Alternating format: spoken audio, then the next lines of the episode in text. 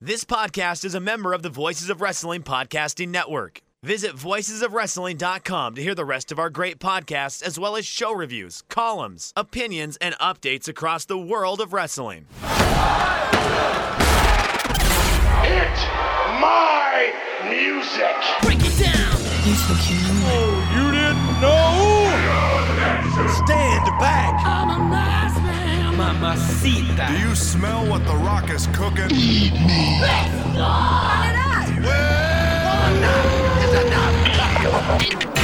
You're listening to Music of the Mat on the Voices of Wrestling Podcast Network. Hello, and welcome to Music of the Mat, the podcast devoted exclusively to the music of pro wrestling. It's all part of the Voices of Wrestling Podcast Network. I am your host, Andrew Rich. This is episode 122, and it's a look at some Survivor Series themes. And today I am joined by a returning guest here on the show. He's a contributor at Voices of Wrestling. It's Jeremy Sexton. Hello again, Jeremy. Hello, hello. Great to be here.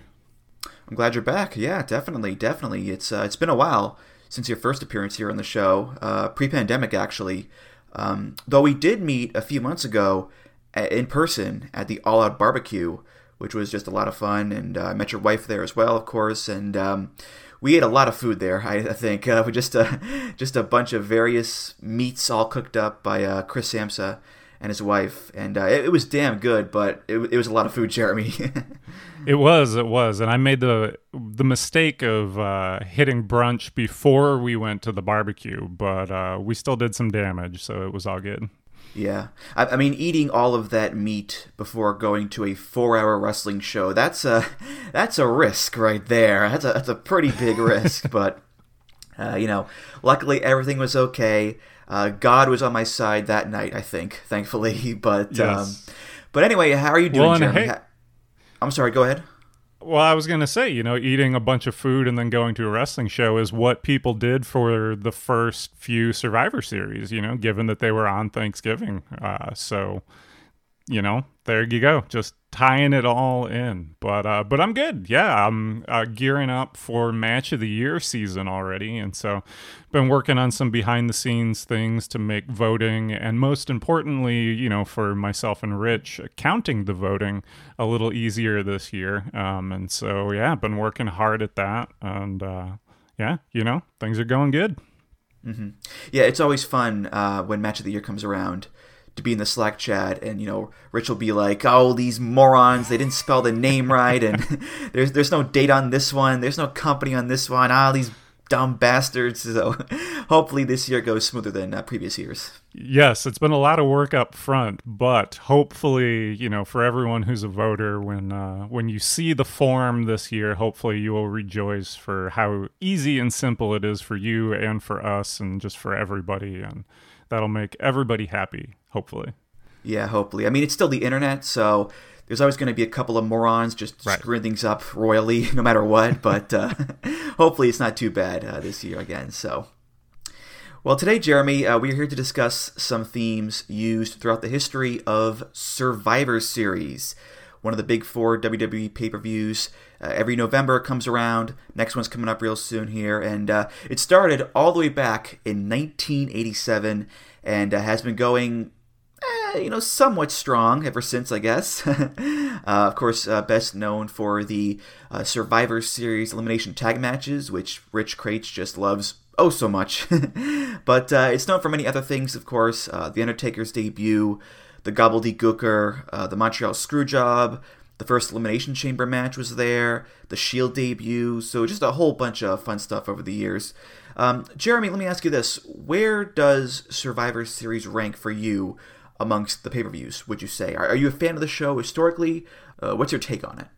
yeah, it's interesting because I I feel like historically I'm a fan of the show, um, and but when I go back through the different Survivor Series cards, and I was doing that sort of in prep for the show today. Like, there's not a lot there that I specifically have fond memories of. It's just sort of the idea of Survivor Series is uh like it's a neat idea that it's like oh you know we've got all of these different things. Like we've got these elimination tag matches of eight men or six men or whatever. And you know, as a kid, I remember uh, Jerry Lawler and his crew against Doink and the clowns and whatnot. And so it's like all of these things that at the time, like I have fond memories of, but going back with my eyes now, we're, we're probably not very good at the time, or especially looking back on them now. Mm-hmm. Yeah, like a lot of people, it's probably the least important to me um, of the big four anyway. Like, it, it just doesn't really feel like a big deal show. Like, Mania obviously is the biggest deal show, of course. The Rumble feels like a big deal. SummerSlam feels like a big deal. Survivor Series just doesn't really reach that level. At least not anymore. I mean, you know, back in the day when it first started, it was this cool concept to people. You know, like like I said, all these first time ever, you know, super teams teaming up. They're all elimination matches. It's it's Hogan's team versus Andre's team. Oh my god, this is so cool. And you know, as a kid, I did think it was cool seeing it for the first time as a fan. You know, uh, Team Austin versus Team Bischoff, Team Angle versus Team Lesnar. This is awesome. And nowadays, it just it feels like well, it's November, it's Survivor Series. Here's a bunch of Raw versus SmackDown matches that are just really meaningless. That's that's kind of what it is nowadays, Jeremy.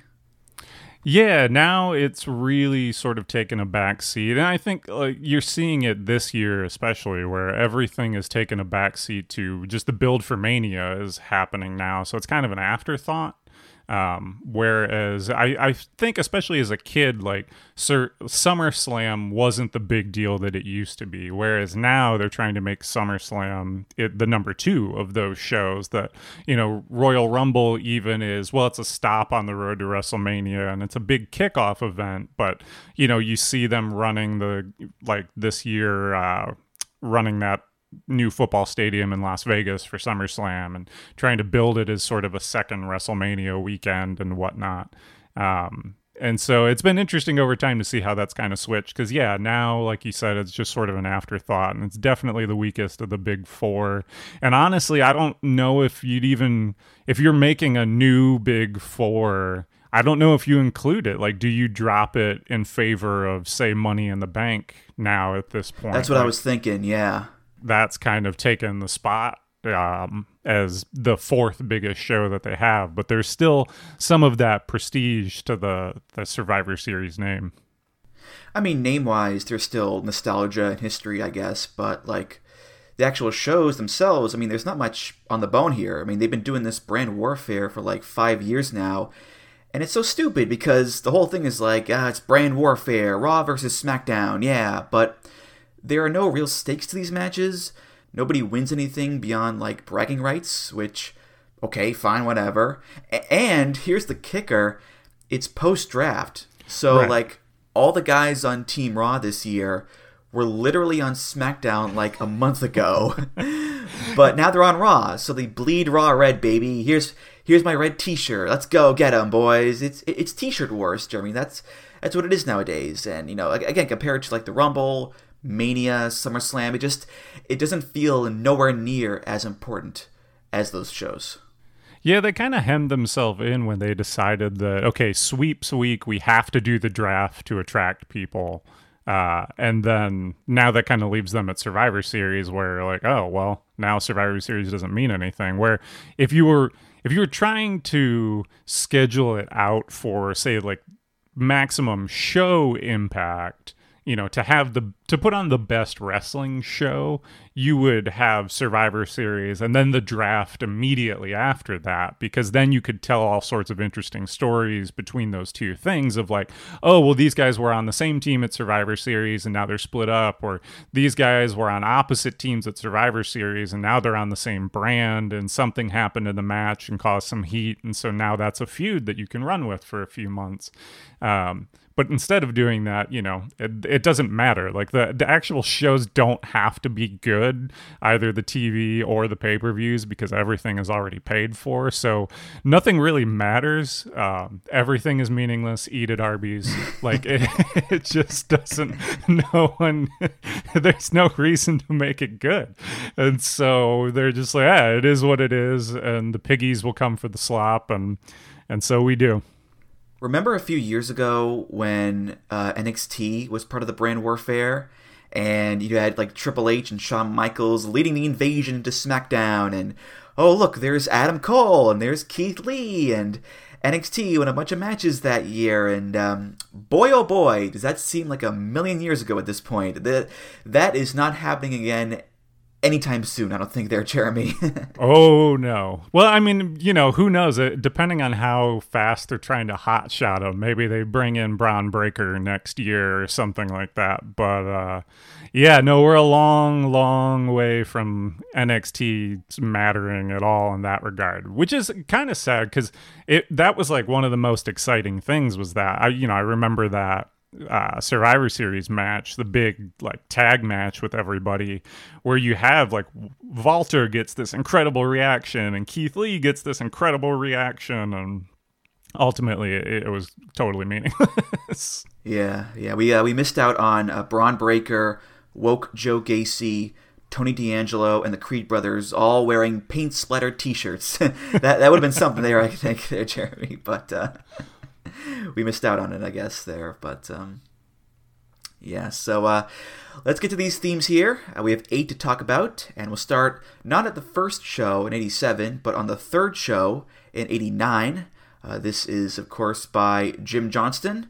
Uh, there's no official title, I don't think, so we'll just call it the Survivor Series 1989 theme.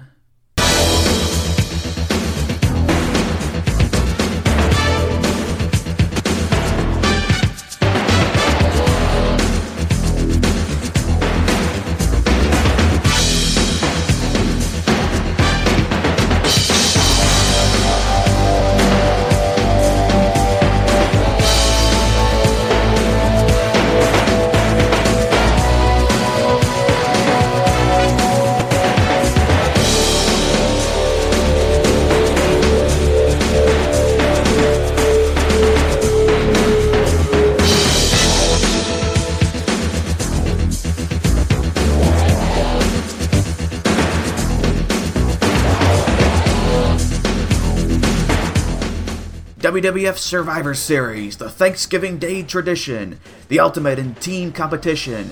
Tonight, it's the Hulkamaniacs versus the Million Dollar Team, the Ultimate Warriors versus the Heenan family, and so on and so forth. So you know, it's it's hard not to hear Vince's voice with the intro there. It's uh, one of the more straightforward songs on the list here. Um, no vocals, just a nice little 80s synth rock kind of thing. Sounds kind of like the bumper music that you would hear in like a sports game on TV back in those days, like the NBA or whatever. But I do appreciate that because it sets the tone of sports and competition and all that stuff. It's it's a welcome throwback, I think, here, Jeremy. Yeah, I think so. And it like this is it's just so Jim Johnston. Like I feel like Jim Johnston's like headstone should have a QR code that plays the song when you scan it because it's just like all of his like signature things like you hear it and you're like oh yeah that's a jim johnston song. Like it's just unmistakable uh, you can pick it out. And it you're right it's just that generic like 80s sports. It could be the bed underneath pretty much anything and uh, and it, it works. It's it's just it yeah yeah, and as Vince said, it's the ultimate in team competition. And, you know, on those first four shows, I think, they didn't have singles matches or other tag matches. It was just about these elimination tags, these teams. And, you know, they had feuds within the teams, of course, but the team element was always the focus, uh, much like in sports, you know, basketball, football again. So, leaning into that with this rather you know, kind of nondescript sports music, it may not be intentional on their part. It may have just been the sound of the time, but it does work well in that context, Jeremy. Oh yeah, definitely. It uh yeah, this is you know as as sports. Well, this won't be the most sports uh like Survivor series that we'll talk about, but uh you know this is uh, a very you know going for that more sports presentation feel. Uh, even as you know you have some of the fun WWF, uh, you know, early '90s, late '80s sorts of gimmicks and things like that. Um, it uh, it it's got that that grandiosity that you sort of expect from that. Mm-hmm. And this was also the theme for the Survivor Series reports going into the 90s, uh, which had, of course, Mean Gene running down the cards. So this got a good bit of use after 89. Um, then I think in 90, the show itself got a new theme that sounded close to this one, but uh, that had a saxophone in it. So, you know, we're a long ways away from Deadly Game and Limp Bizkit and all that other fun stuff we'll get to later on there, Jeremy, that's for sure. hey, if only Limp Bizkit added a little saxophone, then just think how much greater the world would be. Gonna go now to Survivor Series 1991. Uh, this is the show with Hulk Hogan versus The Undertaker for the world title, which had the tagline, The Gravest Challenge. Uh, this is not the official theme of the show, it's more of the secondary theme, which was used for the match and the promos and the report and all that stuff. It's by Jim Johnston off of WWE Uncaged 14. This is Gravest Challenge.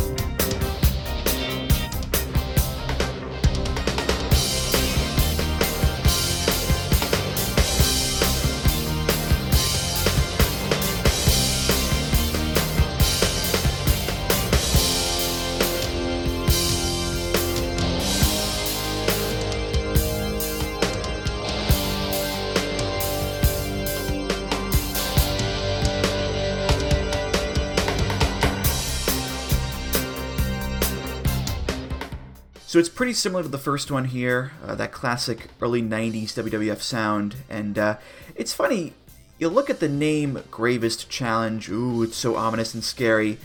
And then you hear the song, and it's da da da da da. It's so light and zippy there.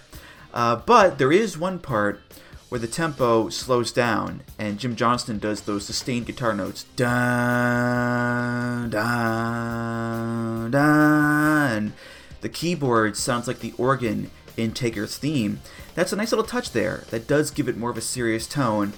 But then it's right back to the da ba ba ba ba. So it's for a song called Gravest Challenge. It's not the most uh, grave sounding song of all time, there, Jeremy, for the most part. Yeah, no, it doesn't really say gravest challenge to me at all. It was funny because you know I put all of the songs for this episode in a playlist that I was just listening to on repeat, and this one and the previous one just really blended together for me, where it was kind of hard to tell where one started and the other one stopped, and um, yeah, like there's that Rhodes. Uh, you know, synth that sits behind everything that kind of, you know, like you mentioned, gets brought to the forefront a little bit in the down tempo section, but it's still not. Nothing about this says gravest challenge to me because it's not even like if it was you know survivor series 91 like something you know spooky in the title or whatever then okay but gravest challenge to me it it makes it sound like well that's something dire that's something uh you know a grave challenge and this is not not really not I'm not feeling grave I'm not really feeling challenge from this one either. Yeah yeah but but again this wasn't the official show theme. This was used for like the reports and the promos and stuff like that so um and in that case you're not just focusing on Hogan versus Taker you're focusing on the entire show and the other matches on the card. So I guess it does make sense then to put a little nod to Taker in there but have the song itself just be in line with other generic show themes of the time period, Jeremy. That's that's my thinking at least. Yeah, well, and it's interesting too that like looking at the card for this show, that match just sits in the middle of the show. So I don't know if this was they were still sort of in the mindset that this pay per view wasn't like a really big deal or whatnot, um, because it's not even the main event technically.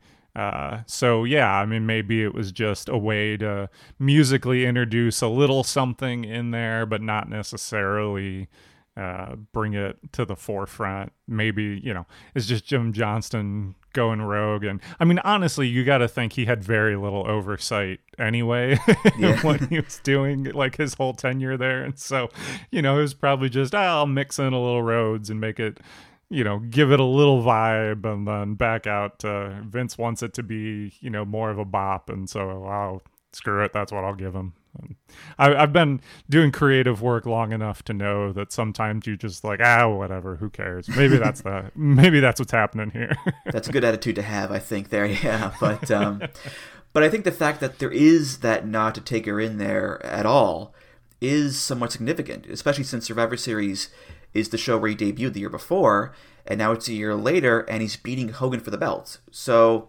there's at least a little sign there that this Undertaker guy is going to be a big deal in the company for many more years to come, which obviously he was. Yeah i mean well you know they cut his legs out like a week later but at uh, tuesday in texas Well, that's But, true, uh, yeah. just kind of a bummer.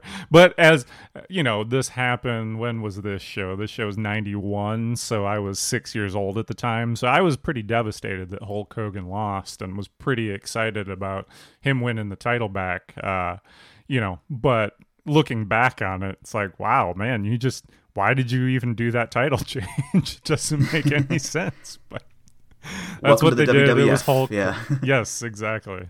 Yeah. Moving on now to theme number three, and uh, this is one of the themes for Survivor Series 1994, which was the last time the show was held on Thanksgiving Eve. This is by Chuck Wild and Rick Rhodes, great names by the way. From the First Com Music Library, this is called Lawman.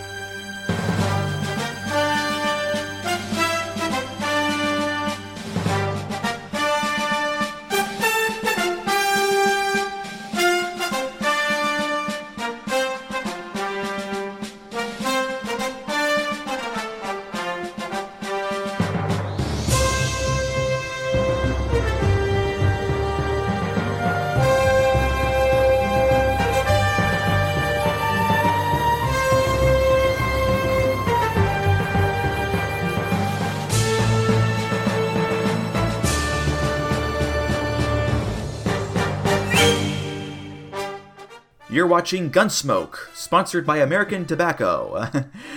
so we got the Western music here, baby. Got the harmonica, the strings. It's all very heroic and stirring, the whole nine yards. And it's a real left turn from what we've had before with the sports field, those earlier themes. And it doesn't really have that big, exciting, energetic pay-per-view field theme to it, Jeremy. It's it's quite different in that respect. Yeah, they well, and they really went all in with the Texas vibe. Like to mm-hmm. open the show, you've got Vince and Gorilla Monsoon out there in cowboy hats and you know in their cowboy shirts, and they just for whatever reason this year they decided let's we got Chuck Norris, we gotta we gotta western this thing up, and so that's what they did. They went to First Com, which I used to use First Com when uh, I was doing video work at a church in DC. That was my music library of choice. And so familiar with their work. They do great stuff. And, uh, you know, you go in, you plug in to the system, hey, I need some Western music. And they got Western track 1A, it slotted it in, and there you go. It's perfect. Yeah, I mean, the show is in Texas. Uh, the poster had Undertaker in the foreground and these four cowboys in the background, and and Taker's whole look and gimmick the first few years was as an old west Undertaker. That was the thing, and um, there's a bull skull in the logo as well that year. I mean, they're really playing up the whole Texas western cowboy whole motif there. So yeah, obviously you're gonna get an old west song. It just makes too much sense there, Jeremy. Yep, I was all, I was kind of surprised. I would have thought they would have also used this as like Chuck Norris's walkout music, but they found another track that I'm sure was probably from the same library to use for that as well. That was another like, hey, it's a Western song, plug it in. there you go. Um, and so yeah, I mean, they just really they went to San Antonio and were like, what do these people love? They love themselves some westerns, and so um, you know that they they themed it out strongly. Which hey, yeah, I can appreciate that. I just did some quick research, and uh, wouldn't you know it, the song that Chuck Norris used as an entrance theme, it's called "To the Rescue," and it's by Chuck Wild and Rick Rhodes, these two guys from the First Com Music Library. You so go. just banging the money there, Jeremy. Good for you, man. Good for you. I know my stock music, right? yeah. But uh, Chuck Norris, of course, he played a lawman on Walker Texas Ranger, so that ties into the song there. And um, there was that famous moment of him kicking Jeff Jarrett, which Jarrett does just the most comical bump of all time into a headstand. It's, it's so so funny. But but yeah, they went with a different song uh, as his theme there for the show, which um, you know is what it is, I guess. Yeah, well, I mean, Chuck Norris was a big deal at this time too, because Oh, yeah. you know, you're on broadcast TV when broadcast TV was even bigger than it is now, and you're on one of the most popular shows going that ran for a very long time, and so. Man, this was like peak Chuck Norris, and they got him to come in and kick Jeff Jarrett, and uh, it's uh, yeah. If you're gonna get Chuck, you got to go all out. Jumping ahead now to Survivor Series 1998, which had the infamous Deadly Game tournament for the vacant world title. The show where The Rock turned heel and joined forces with the corporation, which means we're talking about a very famous theme here.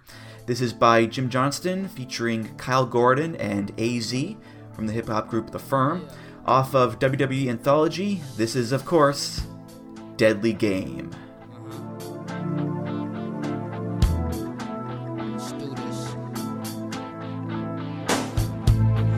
Dice, play your cards, break the rules. That's that's who you are. Whoever said play it safe never played the game. So many players, but too many pawns. Too many judges say what's right or wrong. Let them jump into the fire they want to play.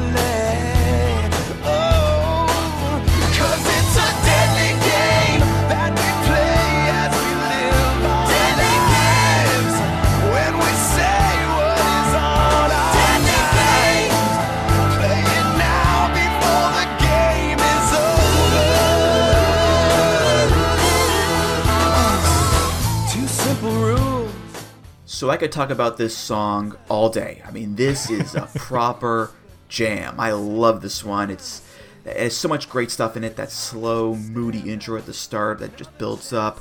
The smoky vocals, the background singers, of course, cause it's a deadly game that we play as we live our lives. Deadly game. It's it's so great, Jeremy. It's just it's pure cheesy wrestling goodness. I love it.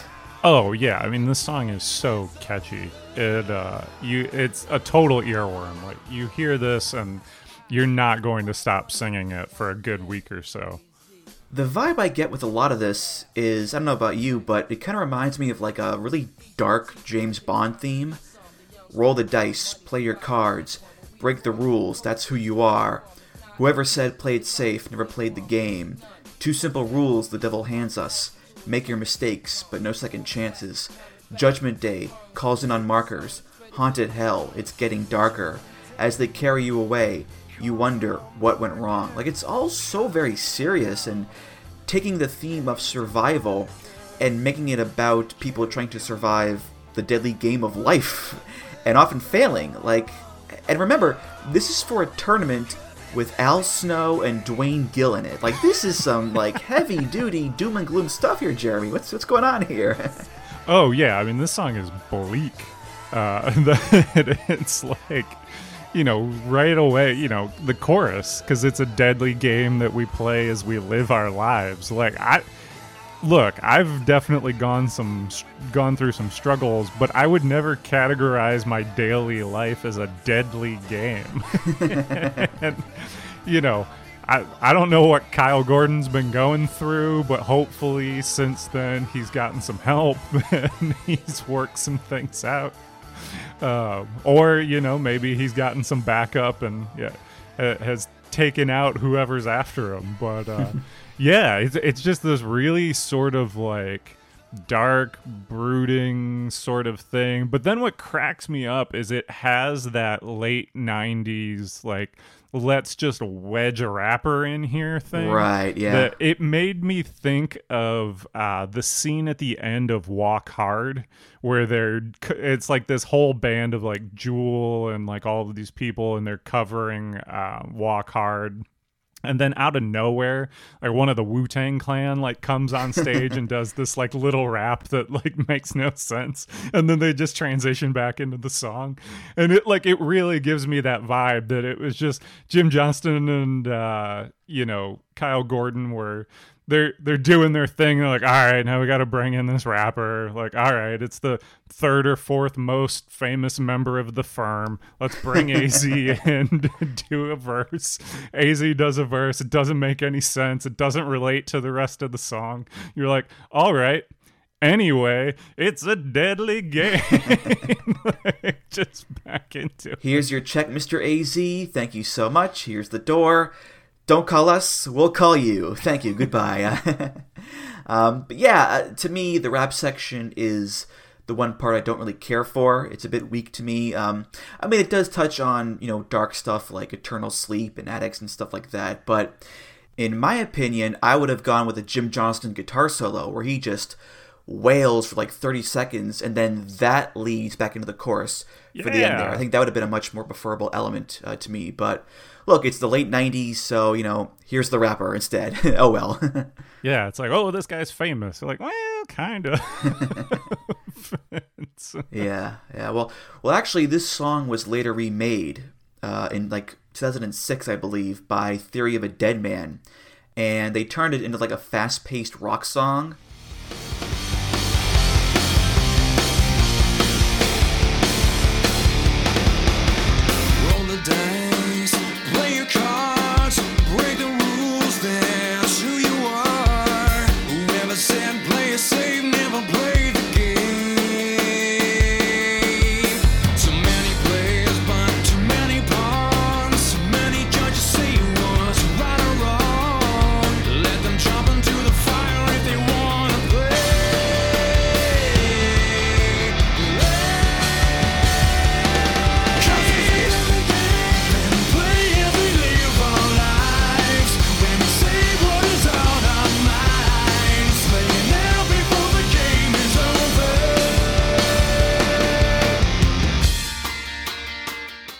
Just it's not the same as the original. It does it loses its luster, I think, and I mean, it's it's fine, but it's just the original is just you can't top it, Jeremy. I don't think.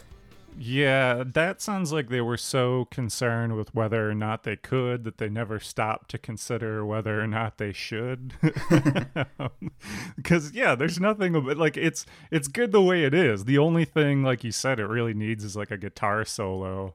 Like I could see if like some band wanted to do that, or I mean, I guess if you wanted to make it like a little bit harder, but still it's gotta you gotta keep it melodic. You don't want to speed it up that's for sure. Um, but yeah making it sort of a fast-paced uh, rock song from theory of a deadman do- doesn't sound like it it does justice to uh, this masterpiece that uh, they've got going on here Mm-hmm. I looked it up. They did use it as a theme for No Way Out 2006. So the remake was used as a pay per view theme there. And um, I mean, I guess they're trying to recapture the magic for the, the next generation, I guess. But again, it's just not the same as the original Jeremy, I don't think. I'm surprised this never got used for something like Triple H related. Oh yeah, that's a good shout. Yeah. Um, well, actually, when the song was first written, um, he wasn't the game yet. I don't think he was still in ah. DX and um, also he was injured too. He wasn't even on Survivor Series '98. So I would um, think like if you're going to reuse it, and I don't know what that No Way Out card was, but you know maybe you wait to reuse this for something with uh, with him in it. Well, that would have been a SmackDown show, and he was on Raw. So Ah. yeah, there, there you go. Wow, missed opportunities. Up next, we're going to Survivor Series 2001, which of course had the invasion angle reaching its thrilling conclusion there. Uh, Team WWF versus Team Alliance, winner takes all. Spoiler alert, WWF wins. uh, the theme for that show is by Puddle of Mudd off of the album Come Clean. This is Control.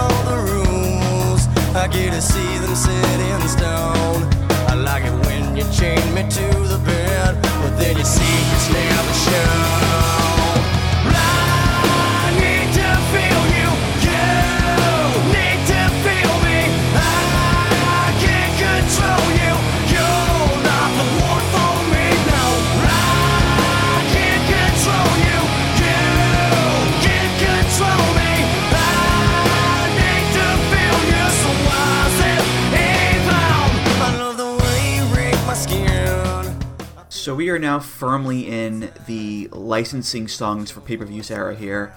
It's 01 as well, which means that we're also in the nu metal, alt metal golden age here, baby. Just Puddle of Mudd, Drowning Pool, Saliva, POD, Creed, Marilyn Manson, the whole shebang a bang. It all starts here. And as for this song, I like it a lot. I really do enjoy it. Um, I'm a sucker for songs that start on one track for the verses, and then they have like this big yelling crescendo chorus. And this definitely is one of those songs, Jeremy.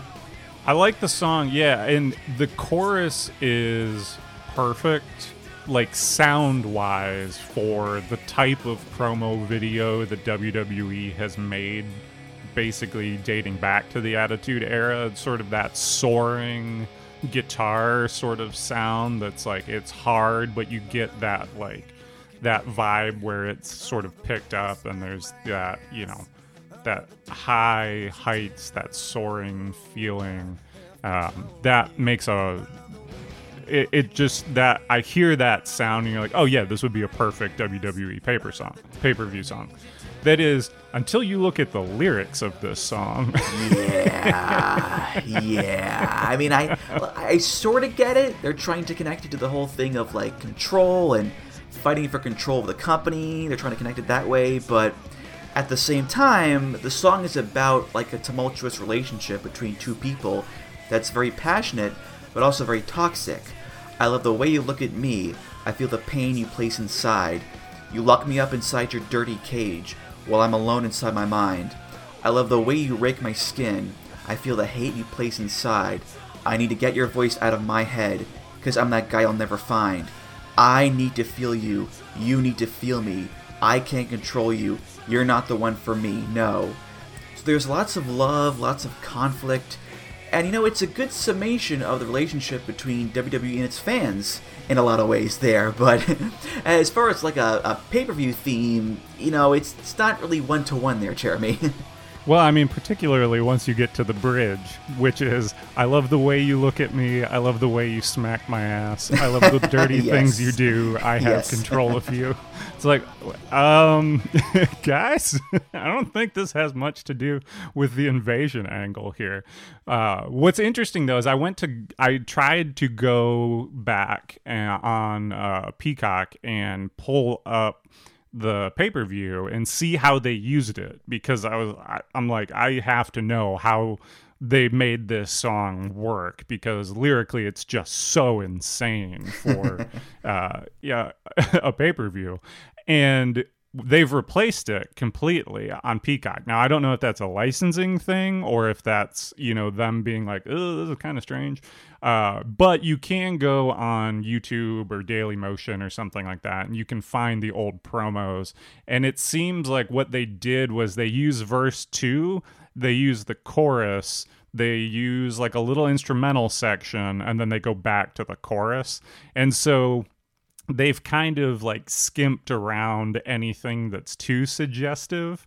Um, you know, I love the way you rake my skin. Like maybe you could interpret that through some lens of like, you know, guys like a New Japan, like let's chop each other as hard as we can kind of thing. Like, yeah, I like the pain, bring it on, man. Like that you can maybe see it that way or something like that. Um, but yeah, they kind of they've they've sort of tucked away all of the other things. Like, no, no, no, no, don't look at the verse. Definitely don't look at the bridge. Just this chorus and this verse, and that's it. Like that's the that's what this song is. Yeah, there, there's a bit of dissonance there with, you know, on the one hand, you've got like the, the, the, fate of this company hangs in the very balance, and Paul Heyman screaming, Death to WWF! Death to sports entertainment! And on the other hand, you have I love the way you smack my ass. Like there's a there's a fair bit of dissonance there, you know, but um but then again, like the invasion angle itself wasn't exactly on the money there either, there, Jeremy. So it's kind of, you know, hand in hand there, I suppose, in a way. yeah, it's true. Like, I, I, was watching some things back today, and it's just such mixed emotions because, on one hand, like, the. There were a few things that they did in the invasion that I think were great. Like, I think the final Survivor Series match between the two groups, even though it makes absolutely no sense who the teams are by the time you get there. Like if I if you tell someone at the onset of hey WWF and WCW are going to feud, uh, like great, they're going to do it at Survivor Series, awesome. What are the team? Who's on the WCW team? You're like, well, Shane McMahon, uh, Stone Cold Steve Austin, and Kurt Angle. You're like, wait, what? like it makes no sense. But oh, and like also the, there's there's also a bunch of ECW guys there too. So you know, just add those guys to the mix there. Yeah. Which like that even like it kind of made sense. And so like okay, and it gives shine to Rob Van Dam, who at the time I was like the biggest Rob Van Dam fan in the world, and so I was just ecstatic to see him getting like a big spot like that.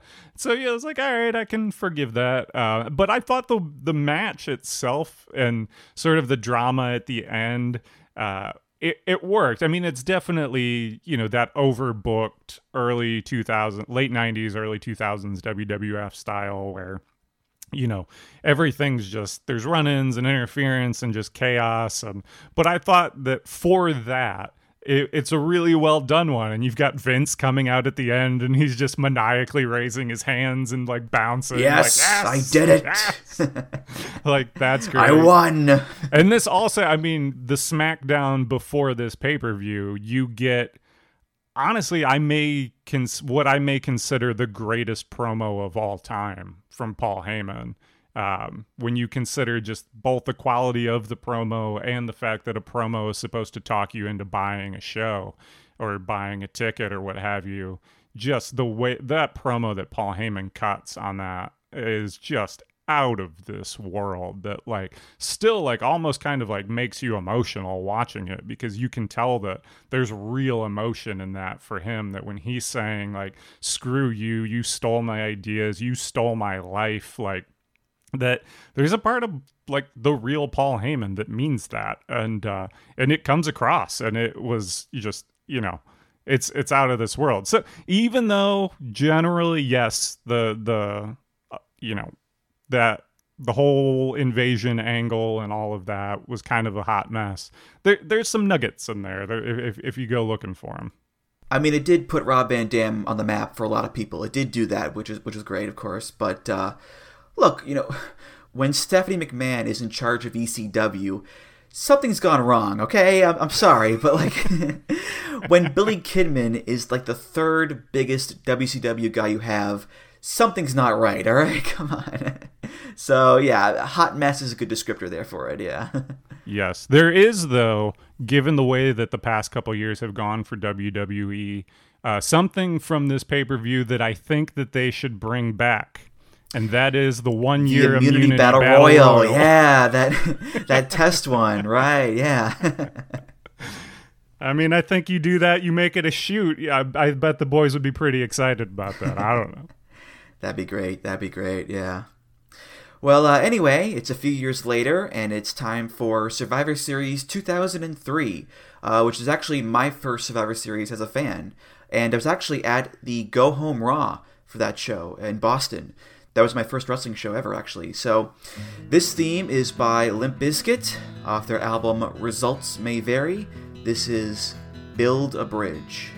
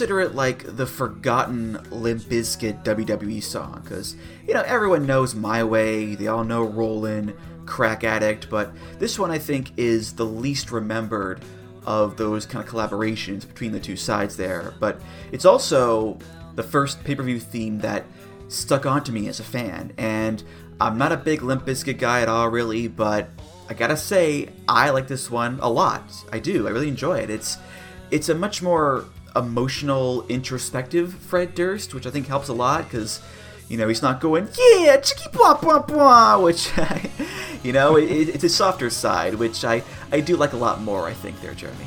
Yeah, I mean, I always uh, so I was right in the in the age range to greatly appreciate Limp Bizkit. You know, I was like 15, 16 as all of their as significant other and Chocolate Starfish and all that was coming out. So I, it was like perfect for me. So at that point in time, like yes, I loved Limp Bizkit, and this was the album that sort of like fell off the map. Like there was Behind Blue Eyes was the main single on this, and it kind of I, like I think people didn't really know what to do with it, and you know Fred Durst is not he's you know not exactly the greatest singer in the world. You know Fred Durst, no Neil Cicada, let's say, um, but he. Uh, and on behind blue eyes that really comes out that like ooh, like he's he's not great here but on build a bridge like it's a I would have never guessed that this was Limp Bizkit if you didn't tell me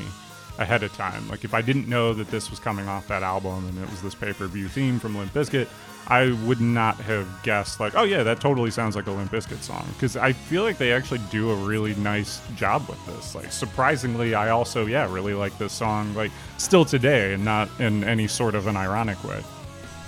Well, first of all, it's Neil Sedaka, not Cicada, so Ah, respect your elders there, sir, please. But um, but yeah, I do agree. It does sound you know nice and clean and, and good there. And uh, thematically, it's interesting because it's about trying to stay connected to someone despite hardships. There's a way is the repeated line throughout the song.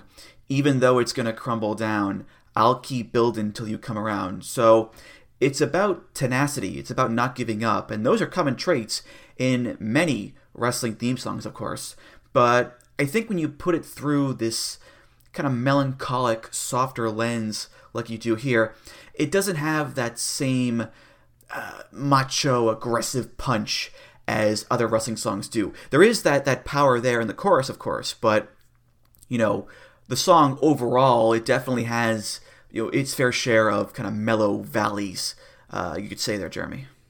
Yeah, I think like if you put the chorus of this up against, say, the chorus of that Puddle of Mudd song, you'd find some similarities. There's that like soaring sort of vibe that I was talking about that you get from the guitars just feeling very big and open. Uh, and on this song, you actually get, you know, Wes Borland, who's the Limp Bizkit guitarist, who's fantastic. Like, the one of the most underrated musicians of all time because he's in Limp Bizkit, um, but is a genius. Uh, but then also Brian Head Welch from Korn is also on this song. So they have two guitarists and they really kind of play off each other, and you get that in the chorus. It just feels very big and very open. Uh, and so I think one of the reasons they may have chosen this is that they like the video department seemed to really like these songs where you had that dynamic range where you were able to show, you know, clips that you could put the audio from those clips over the music and it would be sort of low key. And then once it hit the chorus, it would, you know, sort of open up, and that's where the clips of Austin hitting a stunner comes in and things like that. And so, in a way, it's not that dissimilar from the way they used My Way, because that's another song that it's, you know, the verses on that are very down tempo, and then when the chorus hits, you get the yeah, and then it's like big, and the cymbals are crashing, and like, you know, everything's like big and open, and uh, and so I think that's that's sort of the reason maybe why they went with this even though it's this like melancholy song about uh, this relationship you know on the verge of ending uh, the the video department at WWE, who I just cannot gush enough about, they're just that good that they'll take a song like that and make it work to be this exciting video package that makes you want to watch a match. Yeah, that, that comparison to My Way is pretty apt there. You're right with the the softness in the verses, and then it ramps up with the chorus there. But um, but I think with My Way, um, there's a bit more attitude to that song, For sure. especially with the yeah in there, and you know, and and, and Rollin' and Crack Addict are your more typical badass songs there. So again, this one is more of, of an outlier in that case, but um, but I still enjoy it. Again, I still enjoy it a lot. It's just that you know compared to those other songs there, this doesn't have that typical Limp Bizkity in your face attitude and aggression. I don't think. Um, Oh, definitely. and they're back now. It's it's so crazy. Limp Bizkit are back in 2021 with a new album, and Fred Durst has new hair, and Wes Borland still looks like a Cenobite from Hellraiser. It's it's wild, Jeremy. It's you know crazy times, man. Crazy times. Time is a flat circle. Well, uh, I mentioned that I went to the Go Home Raw in 03 in Boston. Well, Survivor Series 2008 also took place in Boston. I wasn't there though, which, uh, looking at the reception, was probably a good thing, I think.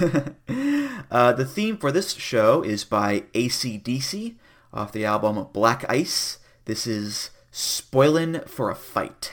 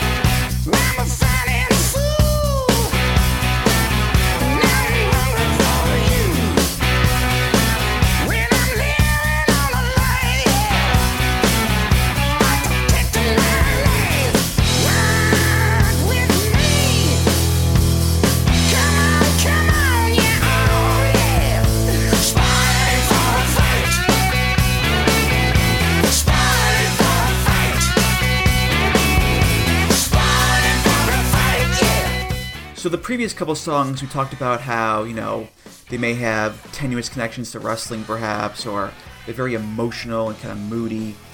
Not the case here. I mean, it's right there in the title Spoiling for a Fight. There you go. That's it. No questions, no confusion. It's all right there. Because look, you know, all ACDC songs are either about fighting, sex, or rock and roll. And sometimes all three, you know. So take your emotional, tormented relationship nonsense and hit the bricks because it's fighting time, Jeremy. This song rocks. Definitely. I mean, you know, ACDC, there's there's arena rock, which is, you know, the idea that oh, it's meant for the band to play that song in an arena. Whereas I feel like a ACDC makes arena rock, which is they have meant these songs to be played by sports like groups over the loudspeakers in arenas. like it's like their songs are just they're laser focused for that. They basically just make one song, but man, I love that song. it's so good. Like, you know, I, if if Shoot to Thrill doesn't do it for you, then I just I don't I don't think you have ears. Like ACDC, it's not a band that I listen to that often. It's not a band I ever think about. But whenever they come on, I'm like, man, I love ACDC. and so listening to this every time it came up in the playlist, I was just rocking out like, yeah, this is I'm spoiling for a fight. Let's go. Let's do this. It's just it's such a perfect fit for a WWE pay-per-view. Yeah, I'm a big ACDC fan, and uh, I always remember the Stephen King quote because he's a big fan of theirs too. And uh, someone once told him, like, you know, oh, ACDC, all their songs sound the same. And he goes, so what's the problem? Because, yeah, look, ACDC, they never try to reinvent the wheel. They know what they're good at, and that's coming up with nice, simple, hard rock songs with cheeky lyrics. Make your heartbeat thump and make your starter jump.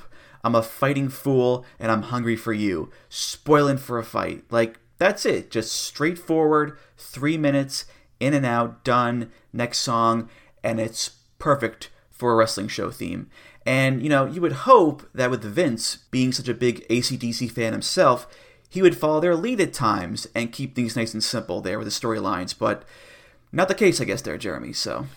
Well, he does follow their lead in just doing the same thing over and over and over. So, I mean, at least he's got that. That is true. That is true, yeah. But uh, it is good that you did not end up at the uh, pay per view for this one, as uh, listeners may not realize. But Survivor Series 2008 voted worst pay per view of the year in the Wrestling Observer Awards that year. Indeed. Uh, and also the recipient of uh, most disgusting promotional tactics. So, uh, you know, big, big night that night in uh, Boston. Yeah, this was the show where I think it was supposed to be Triple H versus Jeff Hardy versus Vladimir Kozlov, of all people, in a triple threat match for the world title. And, um, you know, before the show, they, you know, kayfabe, they found Jeff Hardy unconscious in his hotel room, and they replaced him with uh, Edge, I believe, which uh, did not go over well with people by uh, any stretch there. So, uh, yeah, I'm. I'm glad I didn't go to this show because I would have been uh, a bit disappointed there. I think so. Well, and what they did was they didn't even bring Edge out initially. They were they were like, you know, Edge is out too. He's not going to be here. So it's just Triple H and Vladimir Kozlov. and then they went like 13 minutes, just the two of them, which no one wants. Uh, and then Vickie Guerrero comes out and is like, he's here. It is a triple threat. And of course, Edge comes out. And Edge, you know, is about to win the match. And then Jeff Hardy somehow returns and he has like a bandage on his neck, which I don't know what that was supposed to like what are they suggesting happen? Like he slipped in the shower or I don't know. and it was just yeah, it, it was it was bad. And then, you know, to cap the night off, you got a, uh three-star special out of John Cena and Chris Jericho and that was that was the high point. And so not not exactly uh not exactly a stellar entry in the survivor series history well, I guess they got the spoiled part right because that sounds utterly rotten, folks. Come on, let's go. Hey, here we go. All right. so we've got the last theme here of the episode, and it's for Survivor Series 2017, which had Brock Lesnar versus AJ Styles. And a bunch of stuff I do not remember at all because, you know, all these recent brand warfare shows just kind of blend together a lot of times. But you will remember this theme because it's by the very memorable Kid Rock off the album Sweet Southern Sugar. This is Greatest Show on Earth.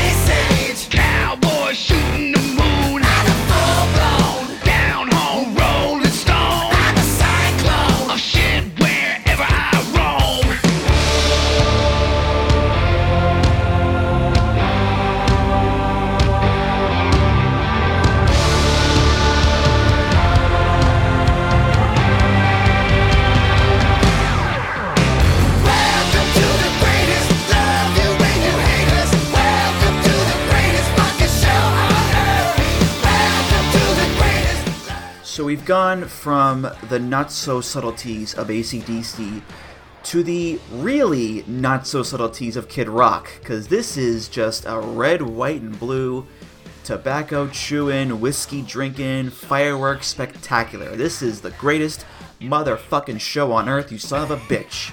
And look, if there's any sort of mood that is perfect for WWE, it's just pure over the top bravado. It's it's a match made in heaven, Jeremy. Totally. And the verse is completely nonsensical. Like, you know, okay, so I'm a drift store. Like, what? I was built to invade. Are those connected? Are drift stores invading? Uh, I'm the realest mother effer and I'm coming with age. Like, what? I'm rib cage? Huh? it doesn't make any sense. But hey, it's the greatest effing show on earth, so you better get with it, because otherwise, Kid Rock, he's got a knuckle sandwich for you, sir. Yeah, I'm a full blown down home Rolling Stone. I'm a cyclone. I'll shit wherever I roam. I'm a full blown freak show, something to see.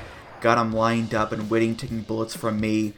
I'm a Mack truck. I'm trucking down a one way street. You better move, bitch. My fuck tank's on E. what a poet. What a what a way with words there, Jeremy. like, is he trying to say, like, he doesn't have any left to give? Is that. That's the implication he's, going for. I believe so. Yeah. Okay. yeah. Or I I don't know. Or he's just had a lot of coitus. I'm not sure what he's trying to say there. I do like how, as the man of God, you're keeping it clean. I do like that. So, but uh, in all seriousness, I, I do kind of like this. It is it's pretty catchy. I can't lie, and and I do appreciate just how earnest and sincere the whole thing is. Like when he's singing "Love You When You Hate Us," welcome to the greatest fucking show on earth. I believe Kid Rock believes that with every ounce of his being. Again, same with WWE. They truly believe they are the greatest show on earth. They're not, but they're pretty earnest about it, you know? Yeah, I mean, this is it's a perfect match of artist and and company here, in both in terms of their own sort of delusion and uh, you know the grandiosity that they try to uh, you know present themselves with and whatnot. And and you're right, like the song's not that bad. Like, am I putting this on my road trip mix? Probably not. Uh, but if it, you know, comes on on a pay per view or if it does show up on, you know, like a Spotify radio station or something like that, I'm probably not hitting skip. Like, it's fine. Uh, uh, you know, totally acceptable rock song. Like, I, I, I can be all right with that.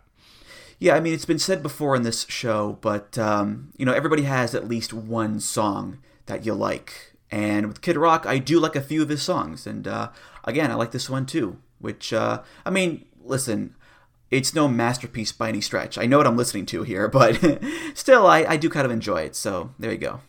Well, and also it appears that uh, you know, similar to what I was talking about with ACDC, that um, they uh, you know they make music to be played at sporting events.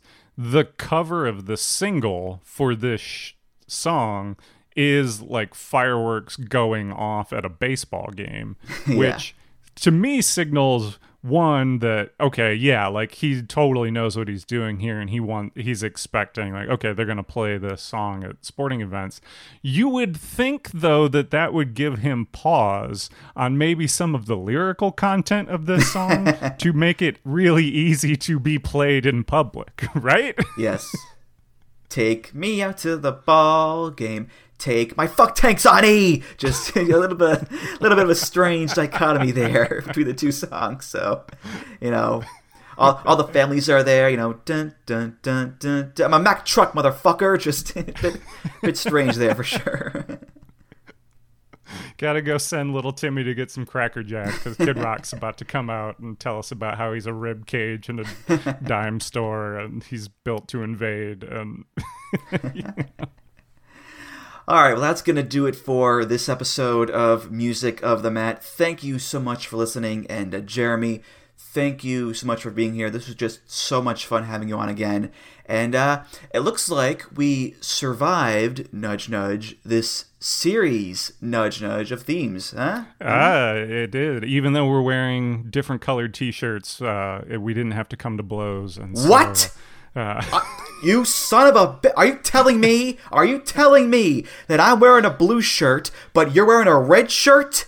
Oh, you mother. Oh, you're getting it now, you son of a bitch. I just oh, put this red shirt on yesterday, sir, and I will die a death defending it. Uh, any plugs you want to give? Go right ahead. Uh, you can find me on Twitter at Jeremy Sexton. Uh, you should probably stop using Twitter, and so should I. But until we all do, that's where I am. Uh, and yeah, I mean that's really it. Um, you can find me there, and uh, yeah, that's it. Okay. And Music of the Mat is, of course, part of the Voices of Wrestling podcast network. You can find all the great podcasts on there at voicesofwrestling.com. Follow the show on Twitter at Music of the Mat. Follow me on Twitter at Andrew T. Rich.